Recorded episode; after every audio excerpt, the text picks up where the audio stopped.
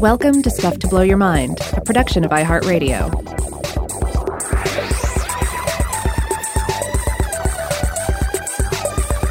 Hey, welcome to Stuff to Blow Your Mind. My name is Robert Lamb, and my co host Joe McCormick is away from the virtual workspace today, so it's just me.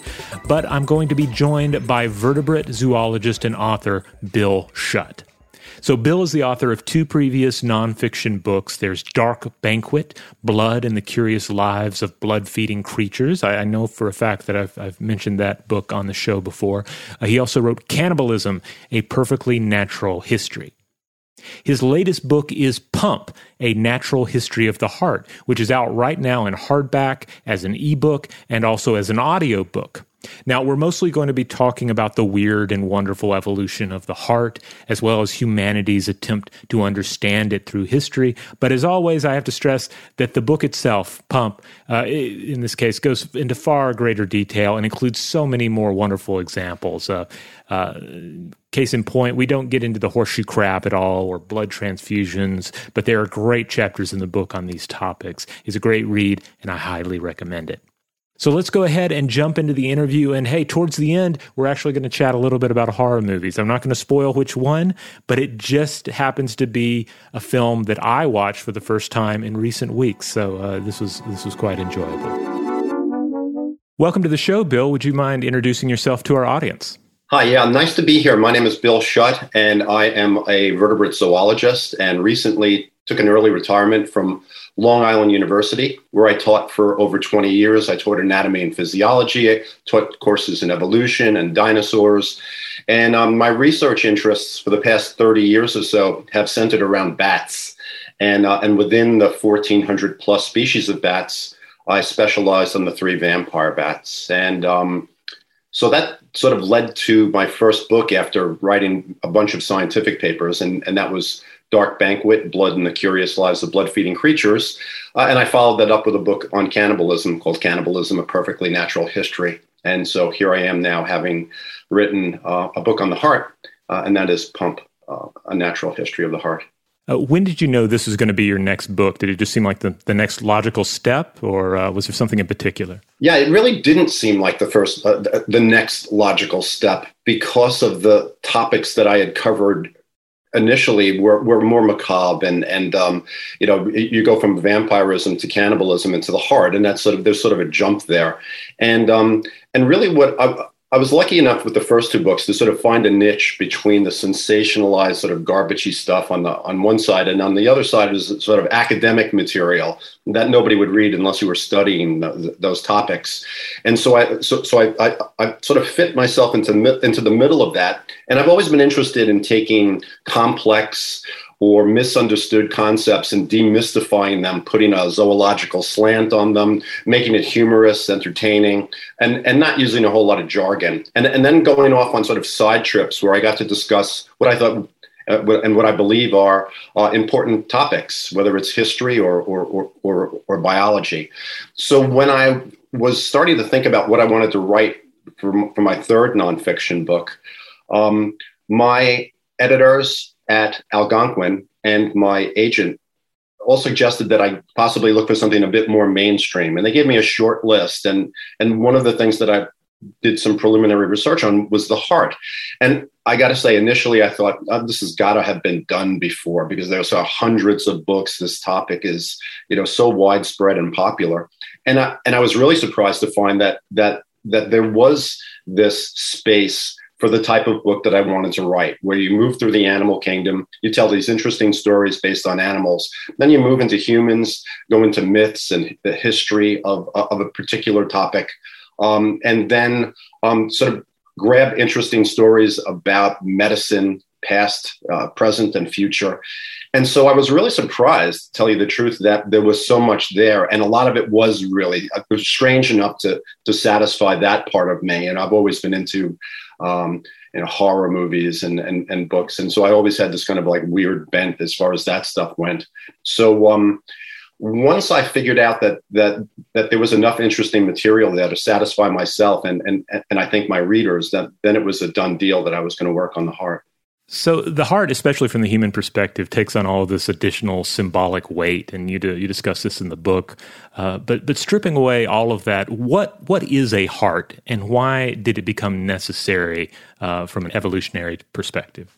Good question. Let, let me lead off by saying that there are all sorts of different things that you might call a heart, where some people might not consider it to be a heart because it doesn't have a specific lining, that sort of thing. Um, but a heart is really a, a, a, pump, a muscular pump. So we're talking about uh, involuntary muscle. So it's not under your conscious control. And when it contracts, it sends a fluid, either blood or if you're an insect, uh, hemolymph, around the body.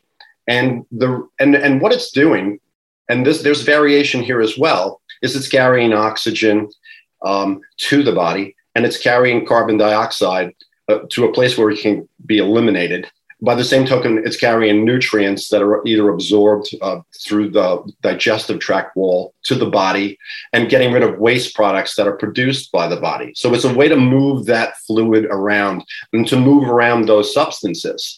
Now, that was not a problem if you're really, really tiny. You don't need to have a special circulatory system because those, those materials that I just mentioned, they just diffuse in and out of your cell. If you're a single celled organism or if you're really flat like a tapeworm, uh, then, then that material just moves from a high concentration to a low concentration. So just for as an example, um, uh, if a if a single celled organism is, is surrounded by water and that water has got more oxygen in it than is inside that cell, then the oxygen is going to go from high concentration outside the cell right through the cell membrane into the cell itself. And, and that's how that material moves. It just goes high concentration to low. That works great if you're tiny or, or, or flat. And it doesn't work at all if you have any kind of size because it's very difficult and, and, and diffusion doesn't work efficiently if you're talking about an organism with made of millions of cells and thousands of cell layers thick diffusion just doesn't work or it works but it works really slowly so, millions and millions of years ago, probably half a billion years ago, in order for creatures to get larger, they had to evolve systems that allowed those materials to move in and out and within the body. That had to take place. And so, what evolved were these systems of tubes and pumps to, to help uh, distribute that liquid which became the carrier for oxygen and nutrients and waste and, and carbon dioxide. Um, so so it, it, it was, in, a sense, organisms couldn't evolve to be as complex as they are now um, if they didn't have this transportation system uh, uh evolving inside them. Uh, I have to say, I really loved the evolutionary journey you take us on in the book. Um, I, think back to your your book on um, on, on, on, vampires and blood drinking uh, and, and, the evolution of bats, and in in a way, it's like we kind of think we, we already feel like the the destination there is weird enough, so we expect the journey to be weird. Um, and it, with the heart, it's easy to take it for granted, but it's such a weird and wonderful uh, evolutionary journey you describe. Oh, thank you very much. Now, I, I, love how you explain that we have to get away from the human centric view that the human heart is is like the pinnacle of design or anything of that nature. You know, the the, the ultimate in, um, in, in, in evolution.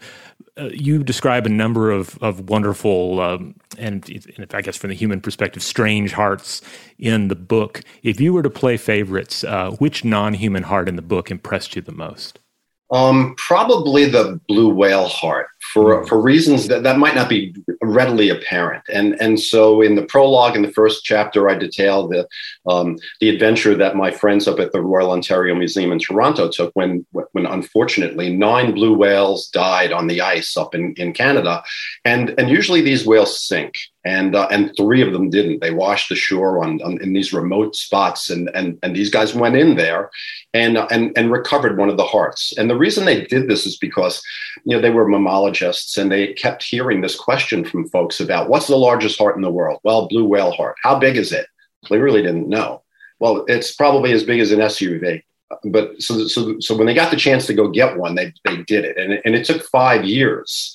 We're talking heavy construction equipment to get to move these things around. They, there were four of them inside the whale pushing the heart out through the ribs.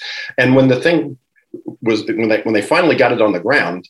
It, it, it, when I looked at pictures of it, it reminds me of like a 400 pound soup dumpling. It did not look like a heart that you might get at a you know at a butcher's, uh, for, for, example. Um, and so there was so many strange things about the heart, and and one of them was was this shape that it took uh, because it uh, we we think that it's able to collapse under high pressure when they dive. So we, they don't know, but this is what they hypothesize. The other thing is, is that it was a lot smaller than they thought it was going to be. Now, this is the largest heart in the world. Yes, it is, but maybe it's the size of a golf cart rather than an SUV. And and that question became really interesting to them and, and to myself. And and the, what it boils down to is if you were to look at the heart of a hummingbird, for example, and this is an animal that can uh, uh can can beat its wings 800 times a minute. To do that, it takes muscle, and you know, it takes nutrients, it takes oxygen, produces carbon dioxide. So, so there's got to be this massive amount of blood flowing into those flight muscles. In order to do that, um, you, you, one thing you can do is have your heart beat as really fast. And, and a hummingbird heart can beat 1200 beats per minute. And that is probably about the physical limit that a heart can beat. So we're talking about fill empty relax and then do this whole thing taking place again. 1200 times a minute is ridiculous so so as a as a mechanical device, it's probably about topped out right there. I don't know if you can go any and uh, beat any quicker than that. The only other way to get more blood to these muscles, these wing muscles, is to have a larger heart. So because of that, um, hummingbirds have a heart that's four or five times larger relative to their body size than a blue whale heart, whose heart maybe beats 10, 15 times a minute. And it doesn't have that high metabolic demand that the little guys like hummingbirds and shrews might have that that to me was you know that was probably the most interesting but uh, you know there was this long list that i had to sort of pick through before i figured out how to answer that one but uh, but blue whale hearts and and they are on display. This heart has uh, gone through this plastination process. If you've ever seen the bodies exhibit it's like these guys with their cadavers who are posed in strange positions dribbling the basketball with no skin which is you know, try to avoid that.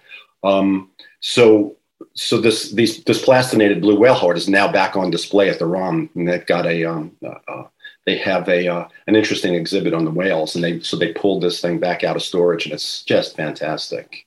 Awesome! I, yeah, I'd love to see that someday. Uh, and there's of course an illustration in the book of you sitting beside it. I, I like that.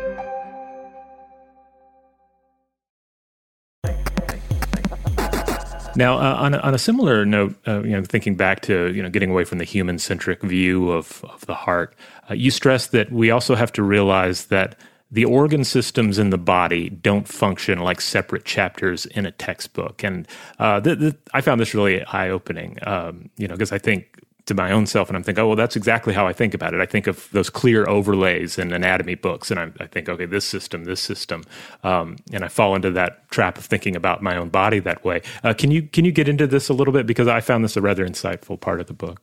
Sure. Uh, as I might have mentioned, I, I, taught anatomy and physiology for for about two decades, and and and one of the things that I stress to my students, this is an extremely complex uh, uh, course, two semester course that I taught, with a lot of difficult concepts, and and I think that the that that there you, you, people fall into this trap, especially students, of thinking that okay, I'm taking an exam, I'm studying um, circulatory system, and mm-hmm. and now I'm going to take an exam, and then I, I can forget that stuff before I get out to my car after the exam is over.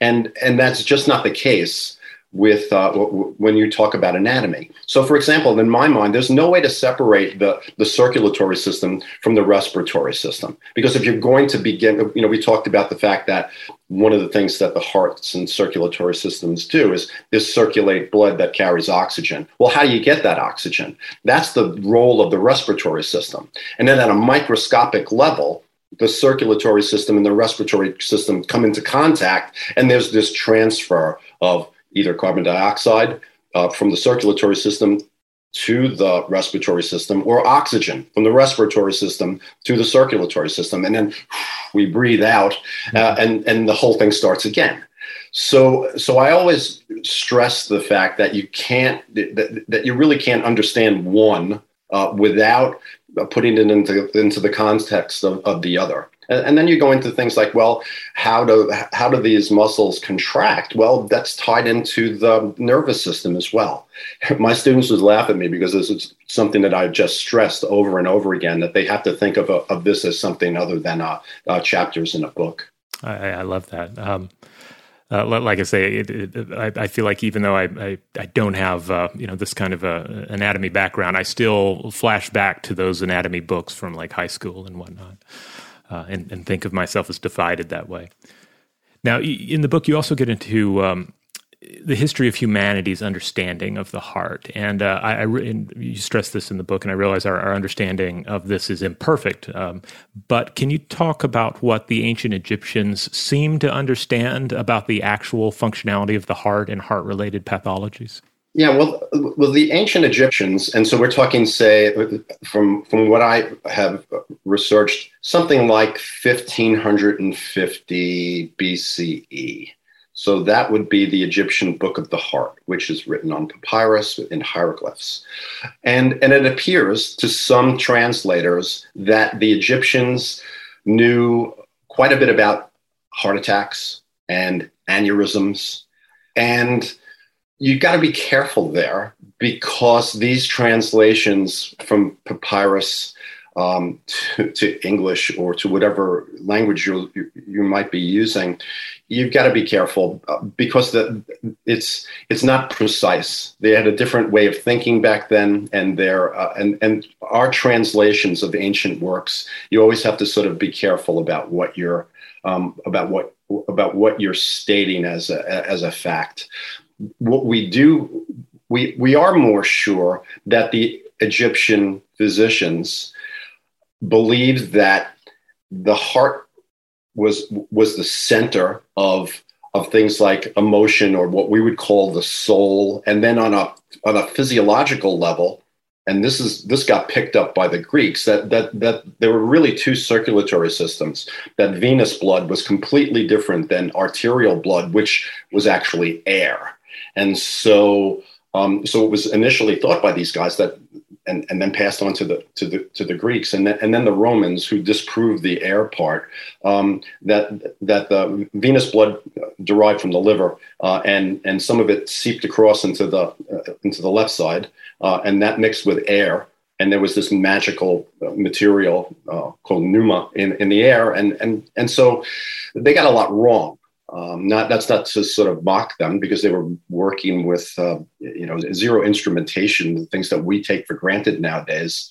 Um, but unfortunately, that got picked up by the uh, that, the, the idea of cardiocentrism and, and and also their their ideas about um, about the circulatory system were picked up by the uh, by the Greeks because Egyptian medicine uh, that that type of information was held in high esteem by by the Greeks. Uh, from there, Hippocrates and Aristotle wrote about about the heart and the circulatory system. They stayed with this sort of cardiocentric view that um, uh, that, that that the heart was the center of things like the, like the mind and intellect, and they really thought of it the way we now think of the nervous system. Mm. Um, so uh, at the same time now artists are jumping into play and they're writing and uh, it's poetry and, and and there are there's all sorts of uh, and plays and and and this idea that the heart is the seat of emotion became entrenched with artists and it's still there um, and and then passed on to the romans. You know and that's when things take a downturn because of uh, because of somebody who must have been brilliant at the time galen but uh, but was, that was problematic as as we might talk about in a bit yeah, my, my next question concerns that because because Galen, of course, is always this important figure that that we have to bring up when we discuss uh, uh, anatomical history and the advancement of anatomical knowledge. Uh, but as you discuss in the in the book, in many ways, you put Western medicine back um, fifteen hundred years. Tell us about this.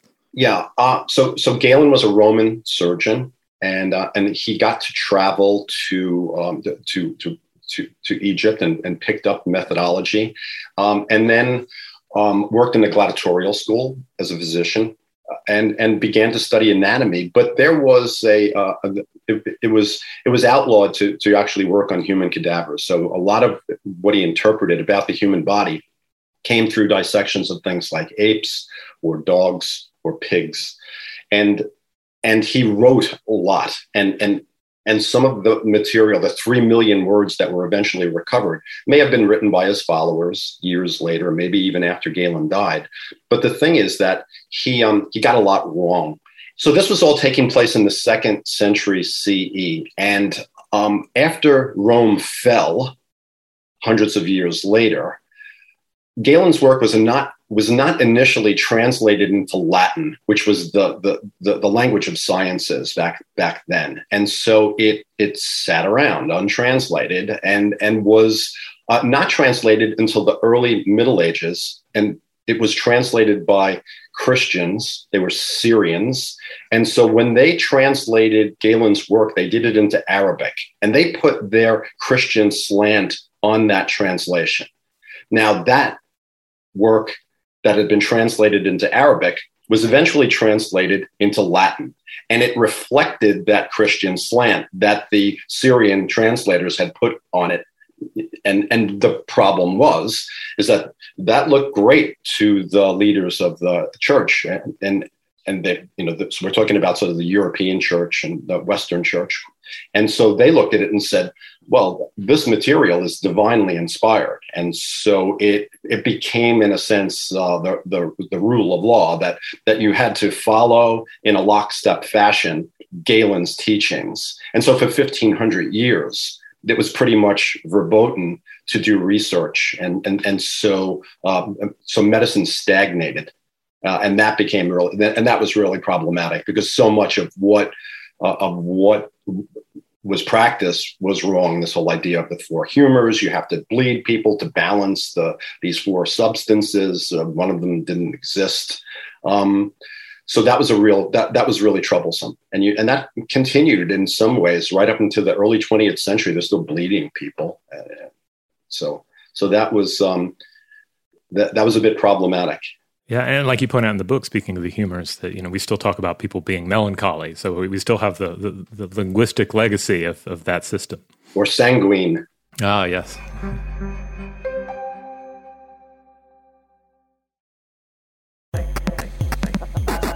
Now, skipping ahead more into the the present and, and, looking ahead to the future, you describe some amazing advances in medical science in the book. Uh, you get into uh, well, you get into the history of blood transfusion up to where we are now. You do, you discuss um, heart transplants. How far are we away from um, what we, I, I guess, sometimes roughly refer to as as lab grown hearts? Um, yeah, this to me this was one of the most amazing things because I got to go to Harvard and and meet with a, a researcher by the name of Harald Ott, and he is he is aware of the fact that that there's a real problem with uh, with with people on waiting lists for organs, and, mm-hmm. and and and thousands of people die every year, not necessarily waiting for hearts, but waiting for livers, waiting for kidneys, um, and and and so um, what he's tried to do is take a very different approach. The reasons why the, people wind up dying on a waiting list is because you have to have the right type, tissue type, blood type. You've got to be able to move this thing maybe across the country, um, keep it refrigerated, and and so that's oftentimes a crapshoot whether that's going to work out for somebody. So what he's done is, and and, and this is preliminary. He's taken cadaver hearts and put them through a, a in a sense, a detergent rinse. And that detergent doesn't wash away dirt, it washes away the, the cells in the heart that your body would reject were you to take up that heart and, and, and, transplant it. So we're talking about the, the, the muscle fibers and, and other associated uh, cells.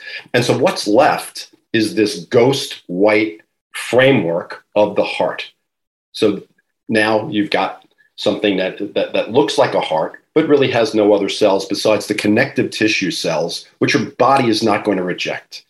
Okay, so now what he's done is, and this science does exist, he will take a, uh, a sample, a biopsy, or a sample of skin cells from the person who's going to receive the heart, the recipient.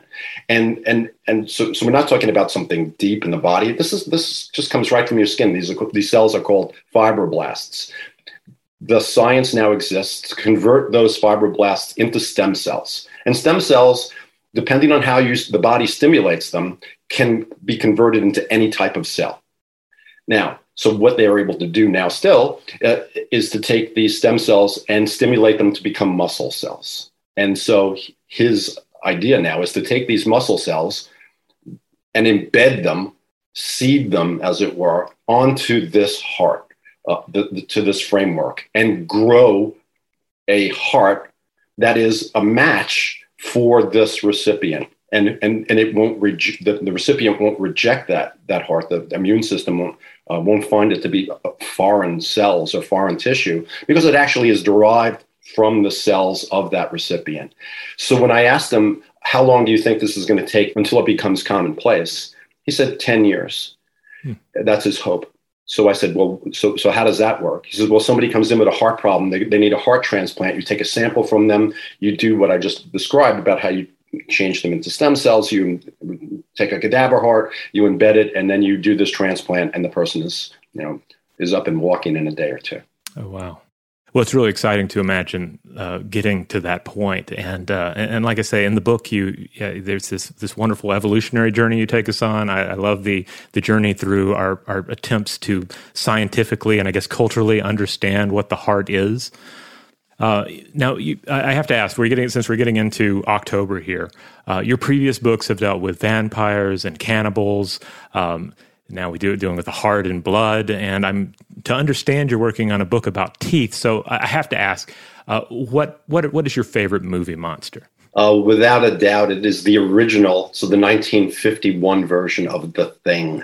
Ah, yeah, uh, with um, James Arness, the, who's in Gunsmoke in the 1960s and I guess early 70s, playing this uh, walking carrot uh, who lands, crash lands in, in the Arctic, and um, how it's recovered by this research group, and what happens when, when it gets thawed out by mistake. I, I just think it has the movie has everything to me. Um, it is it's got a great mood. It has wonderful. It has a wonderful soundtrack. It's one of the first films ever that has overlapping dialogue. So when you hear these. Mm-hmm these soldiers and these scientists in conversation they're not waiting for someone else to stop talking before they before they talk.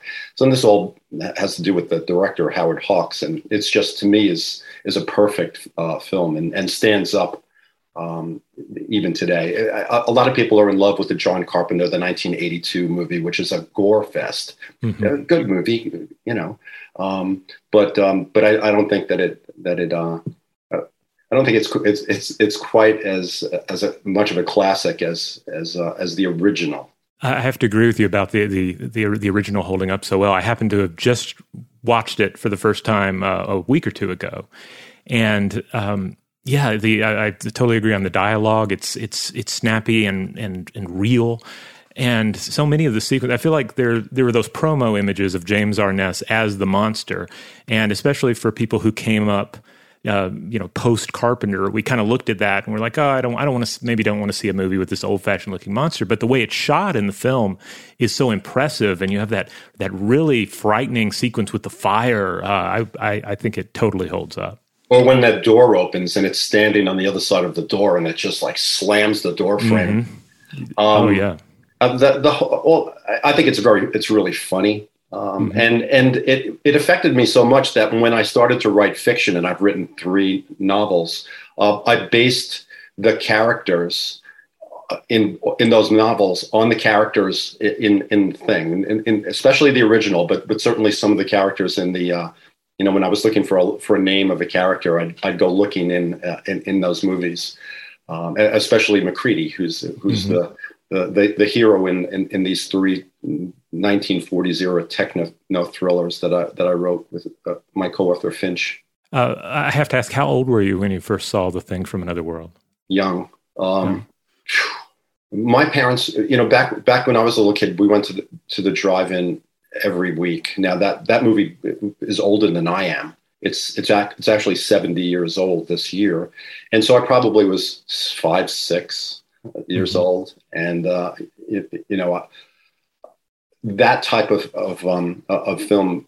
You know, I've always been a huge film buff, and when I'm writing my my novels, I'm thinking about these big cinematic scenes, and um, and and I think that when when I write nonfiction, I'm able to go back. So I opened up the you know cannibalism with with the story of of Ed Gein, who was a uh, who's who's really the, the the the cannibal murderer that that the that the um, that the Bates character in, in, in Psycho was based on. You know, Alfred Hitchcock just took this uh, real event and, and got rid of the the cannibalism aspect uh, and and kept the, the, the mother obsession aspect of it. And so, uh, so that to me is that's another perfect film. There, there, are there's about five of them, Psycho being one, and uh, and and the original thing being another.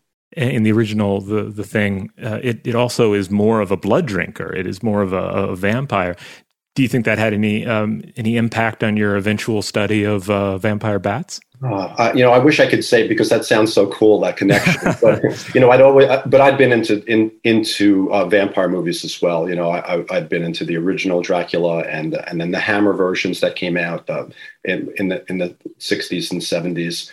So so I guess I'd always been intrigued by by blood feeding, but when when I started to study bats, that was my first semester as a PhD student at Cornell. Um, I'd always been into strange animals, and and and I'd always kept a lot of animals as pets. When I was a kid, I had a monkey. That's how you know different things were back then. Every snake, every type of lizard, whatever whatever you could could find in a pet shop or collect under a rock or drag out of a, a log. Um, so so I'd always been into sort of offbeat type creatures. And, and so when I started to work on bats, it probably took me about five minutes to decide that within these 1,400 species that I wanted to work on the three vampires. And I just lucked out because in the early 1990s, 99% of what was known in the literature about vampire bats was known about the common vampire bat, and the other two were open books. So that allowed me to go in and do research on these uh, because, and I was really lucky because a lot of, not I wouldn't say a lot, a number of really important, um, influential bat biologists took me aside and said, you know, Bill, a vampire bat is a vampire bat is a vampire bat. You're not going to see differences. And and I was fresh out of classes thinking doesn't that doesn't make sense because if you have two animals that do the same thing and they live in the same place, then then then either uh, one of them is going to adapt a different behavior or it's going to migrate or it's going to go extinct. And so when so, so this this this little biologist arthur greenhall from museum of natural history which i've been lucky enough to be there since the, the early 1990s as well took me aside and said kid you got something so shut up now and go do it. Um, and from there i was able to look at all these differences that were clearly apparent once we started looking at them. And just to sort of put a shout out there uh, it's not that people didn't know about it because when I went down to places like Trinidad, they, they knew from the start that there were these huge differences. One of them fed on birds, the other one is on the ground and feeding on cows and, and pigs.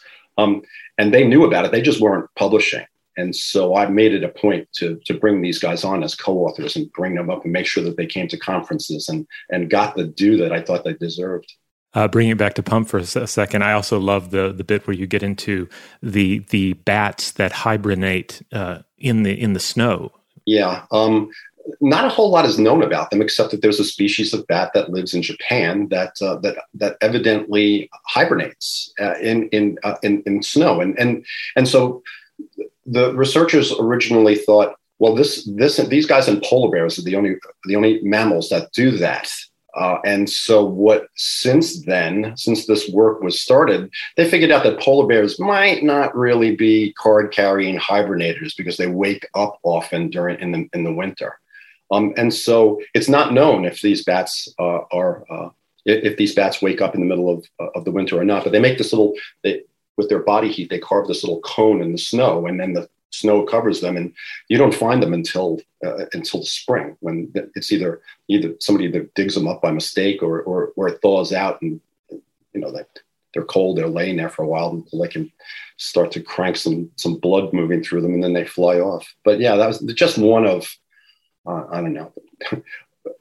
dozens of, of really interesting stories that I, that I learned about because I, I the, the learning curve was steep which made it that much more interesting. You know, I don't go into these things as sort of experts on on the heart, for example, uh, or or cannibalism, thankfully. Of course, the bats also remind me of the thing from another world. Uh, you know, the organism uh, suspended in the ice, which I, I, guess drives home. No matter how weird uh, an idea is that we dream up about an alien creature, like there's something in the natural world that is already as weird or weirder, right? Oh yeah, no doubt, and and that's you know I try to bring that out in the book as well. And and then the the the the, the fun thing is to try to tie that into modern medicine. So you have uh, you know you know you have an aquarium fish, the zebrafish, which everybody's seen this little mm-hmm. thing, the stripes, the horizontal stripes. Turns out that if you snip off twenty percent of its heart, the the heart not only grows back but is completely functional. Now, if you were to do that, you know we don't really do that. some more gladiatorial combat. You know, a lot of people are upset about that. But to be serious, if, if you have a, a, a, part of your heart is damaged because the blood flow has been cut off to it and it, and, and it and in a sense that tissue dies when it grows back it's scar tissue it's not contractile good mm-hmm. functioning muscle tissue uh, that's not the case with the zebrafish so how do we take that w- what does the zebrafish have going for it that enables it to completely repair its heart after tr- being traumatically uh, uh, injured. and, and how do you translate that into, um, into curing uh, a, a, sick heart that is uh, undergoing uh, a heart attack or multiple heart attacks? And there was a list of those that, that I ran into. So that was kind of fun as well. Well, Bill, thanks for taking time out of your day to chat with us about the book. Well, it was really good to be here, especially to talk about the thing. That's a, that's a new one for me. I, I, that, that one I haven't spoken to or been interviewed about. So it was a real pleasure to, to meet you and, and talk with you, Robert. All right. Thanks again to Bill Schutt for chatting with me. You can check him out online at billschutt.com. That's B I L L S C H U T T com. Uh, that website contains links to his social media accounts as well. The website features information about his three nonfiction books that's Dark Banquet, Cannibalism, and now Pump, as well as his three fiction books co written with J.R. Finch. That's Hell's Gate, The Himalayan Codex, and The Darwin Strain. I have not read these but uh, yet, but now I'm super interested to check them out after, after chatting with Bill. In the meantime, if you would like to check out other episodes of Stuff to Blow Your Mind, well, you can find them in the Stuff to Blow Your Mind podcast feed. On Tuesdays and Thursdays, we give you our core science episodes. On Mondays, we do listener mail. On Wednesdays, we do an artifact short form episode. On Fridays, we do a little Weirdhouse Cinema. Uh, you know what that is. That's our chance to uh, kick back and discuss a weird film. And yes, as luck would have it, we very recently discussed The Thing from Another World on the show. So, hey, uh, especially after uh, this chat with Bill, uh, go back and listen to that episode if you haven't. Uh, again, wonderful film. Oh, and then on the on the weekends, we do a little rerun. That's a Vault episode. Thanks as always to Seth Nicholas Johnson for uh, producing the show and recording us here. And if you would like to email us, as always, you can do so at contact at stufftoblowyourmind.com. Stuff to Blow Your Mind is a production of iHeartRadio. For more podcasts from iHeartRadio, visit the iHeartRadio app Apple Podcasts, or wherever you listen to your favorite shows.